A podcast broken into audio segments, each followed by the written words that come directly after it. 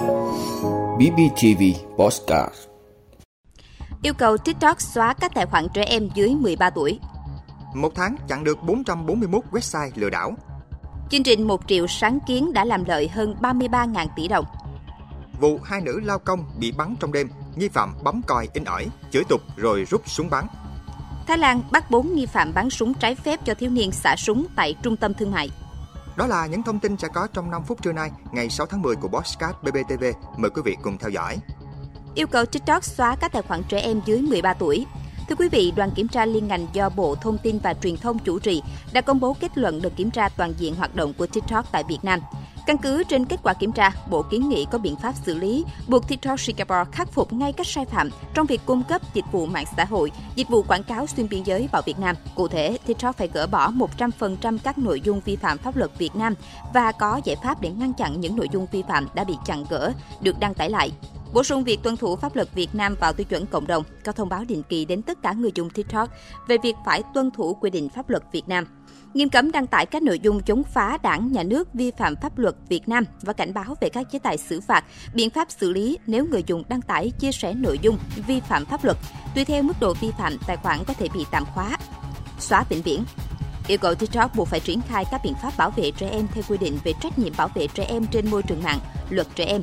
Đặc biệt lưu ý triển khai việc xác thực thông tin tài khoản để phát hiện trường hợp trẻ em khai không đúng độ tuổi sử dụng TikTok, xóa các tài khoản trẻ em dưới 13 tuổi. TikTok cũng phải giới hạn thời gian truy cập sử dụng TikTok với người dưới 18 tuổi, không cho phép trẻ em kiếm tiền qua TikTok. Nền tảng này cũng được yêu cầu phải bảo vệ thông tin cá nhân của trẻ em.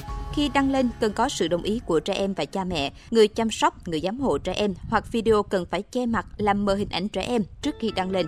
TikTok phải cảnh báo về độ tuổi cho các video trên TikTok, kiểm soát chặt chẽ video có nội dung nhảm nhí, độc hại, không phù hợp với lứa tuổi. Ngoài ra, Bộ cũng yêu cầu nghiên cứu xây dựng ứng dụng dành riêng cho trẻ em, App for Kids, tại Việt Nam. Một tháng chặn được 441 website lừa đảo. Thưa quý vị, Cục An toàn Thông tin Bộ Thông tin và Truyền thông cho biết riêng trong tháng 9 năm 2023, hệ thống cảnh báo ngăn chặn tên miền độc hại quốc gia đã ngăn chặn triệt để 441 website vi phạm pháp luật lừa đảo trực tuyến. Cục cũng liên tục báo giám sát cảnh báo và tổ chức điều phối các doanh nghiệp ISP ngăn chặn các tin miền giả mạo lừa đảo ngay khi phát hiện. Tuy nhiên, các hình thức lừa đảo trực tuyến luôn có sự thay đổi đang xen mới và cũ, đồng thời luôn có những hình thái mới tinh vi hơn.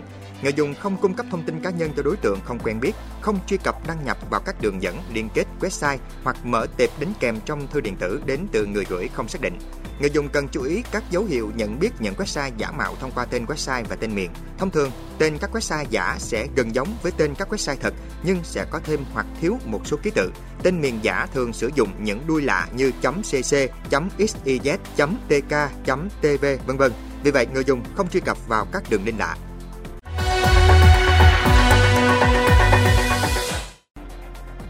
Chương trình 1 triệu sáng kiến đã làm lợi hơn 33.000 tỷ đồng. Thưa quý vị, Tổng Liên đoàn Lao động Việt Nam cho biết tính đến 24 giờ ngày 31 tháng 8 đã có hơn 2,4 triệu sáng kiến tham gia chương trình, với khoảng 2 triệu sáng kiến hợp lệ đạt 203% chỉ tiêu.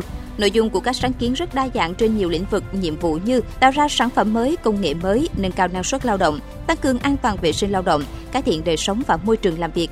Theo thống kê trên hệ thống phần mềm trực tuyến, tổng giá trị làm lợi của những sáng kiến này ước tính hơn 33.000 tỷ đồng. Chiều ngày 8 tháng 10 tại Hà Nội, Tổng Liên đoàn Lao động Việt Nam sẽ tổ chức lễ tổng kết chương trình một triệu sáng kiến. Dự kiến Công đoàn Việt Nam sẽ tôn vinh 80 tập thể cá nhân xuất sắc toàn quốc và tặng bằng khen cho 121 tập thể, 155 cá nhân có nhiều thành tích tham gia chương trình. Vụ hai nữ lao công bị bắn trong đêm, nghi phạm bấm còi in ỏi, chửi tục rồi rút súng bắn. Thưa quý vị, Chủ tịch Ủy ban Nhân dân tỉnh Quảng Ngãi đã ký văn bản hỏa tốc gửi Công an tỉnh Quảng Ngãi, chỉ đạo đơn vị chức năng khẩn trương điều tra truy tìm hai đối tượng bắn hai nữ lao công thuộc Công ty Cổ phần Môi trường Đô thị Quảng Ngãi khi đang quét rác khu vực quảng trường Phạm Văn Đồng rạng sáng ngày 5 tháng 10. Hai nạn nhân là chị Võ Thị Lưu, 42 tuổi và chị Lê Thị Minh Khải, 38 tuổi, cùng ở phường Chánh Lộ, thành phố Quảng Ngãi.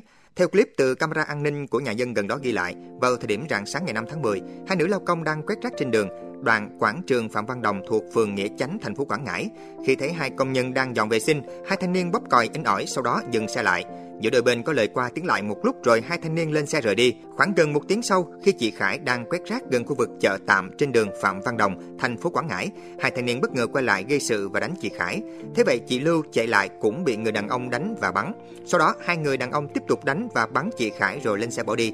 Ngay sau đó, chị Lưu hô hoáng kêu cứu nhưng thời điểm đó ít người qua lại nên chỉ có một người chạy đến rồi đi gọi người khác báo công an. Ngay sau vụ việc, công an đã có mặt tại hiện trường lấy lời khai thu giữ một số mẫu đạn và cùng người dân đưa hai nữ lao công đi cấp cứu và điều trị tại bệnh viện Phúc Hưng. Phó giám đốc bệnh viện cho biết hai nữ lao công được đưa vào cấp cứu với tình trạng bị chấn thương.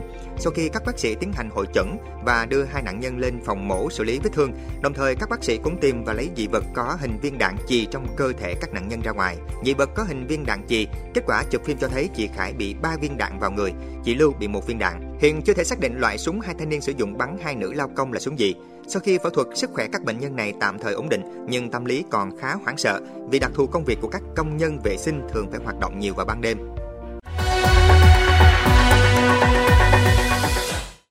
Thái Lan bắt 4 nghi phạm bán súng trái phép cho thiếu niên xả súng tại trung tâm thương mại.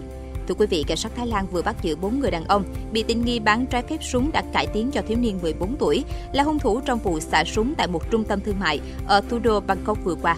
Hai nghi phạm bị bắt tại Bangkok, hai người còn lại bị bắt tại tỉnh Jala. Trước đó, vào ngày 3 tháng 10, một thiếu niên 14 tuổi đã gây ra vụ xả súng tại trung tâm thương mại Siam Paragon ở thủ đô Bangkok, khiến hai người chết và 5 người bị thương. Thiếu niên này hiện bị buộc tội giết người có chủ ý và sở hữu súng trái phép xả súng hiếm khi xảy ra ở Thái Lan. Tuy nhiên, đất nước này có tình trạng bạo lực súng đạn và sở hữu súng khá phổ biến. Các quy định về sở hữu súng tại đây khá chặt chẽ. Tuy nhiên, súng có thể được cải tiến và sở hữu bất hợp pháp. Nhiều trường hợp được buôn lậu từ nước ngoài. Chính quyền Thái Lan đã bắt đầu xử lý các lỗ hổng trong hoạt động mua bán trực tuyến nhằm kiểm soát mức độ lan tràn của các loại vũ khí.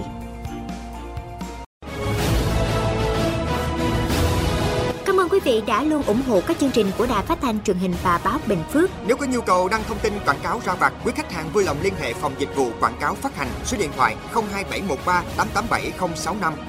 BBTV, vì bạn, mỗi ngày.